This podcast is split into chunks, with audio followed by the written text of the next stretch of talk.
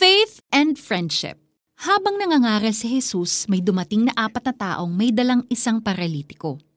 Hindi nila mailapit ang paralitiko kay Jesus dahil sa dami ng tao, kaya't binakbak nila ang bubong sa tapat niya at ibinaba ang paralitikong nakaratay sa higaan. Nang makita ni Jesus kung gaano kalaki ang kanilang pananampalataya, sinabi niya sa paralitiko, Anak, pinatawad na ang mga kasalanan mo. Mark 2 verses 3 to 5 Pagod si Jesus. Ilang araw din siyang nasa labas, busy sa pangangaral, pagtuturo at pagpapagaling sa mga tao. Pagbalik niya sa bahay sa Capernaum, dagsa pa rin ang mga taong naghihintay sa kanya.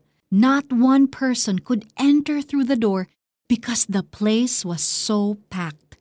Habang nangangaral si Jesus, may dumating na limang lalaki. Apat sa kanila ay may bitbit na paralisado nilang kaibigan. Hindi nila sinasabi sa isa't isang, bukas na lang kaya, imposibleng makapasok tayo. No, imbis na panghinaan ng loob ang magkakaibigan, nag-isip sila ng ibang paraan. They cut a hole through the roof and carefully lowered their friend in front of Jesus. Desperado kasi sila. Bahala na. Hindi na bago kay Jesus ang ginagawa ng mga tao, makita lang siya. Pero sa pagkakataong ito, higit pa sa may sakit ang nakita niya he saw a man in need of healing, his four friends, and their faith. In that crowded room, they must have been a spectacle to behold. Mabuti na lang at hindi nabigo ang magkakaibigan. Hindi sila binigo ni Jesus. Dumating ang paralisadong nakaratay sa higaan, umalis siyang bitbit ito. Make no mistake about it.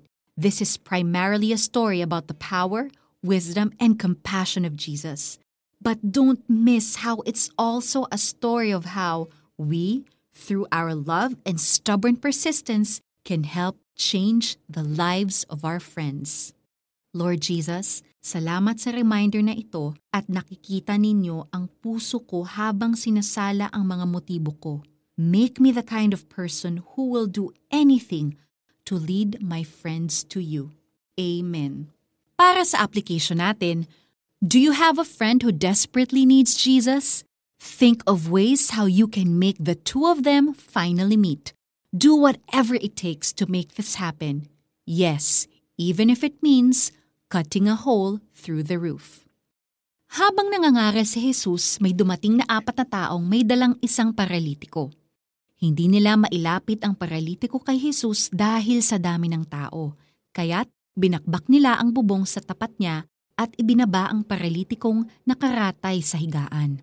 Nang makita ni Jesus kung gaano kalaki ang kanilang pananampalataya, sinabi niya sa paralitiko, Anak, pinatawad na ang mga kasalanan mo. Mark 2 verses 3 to 5. Ako po si Sonja Kalit Kakilala, wishing you a very blessed day.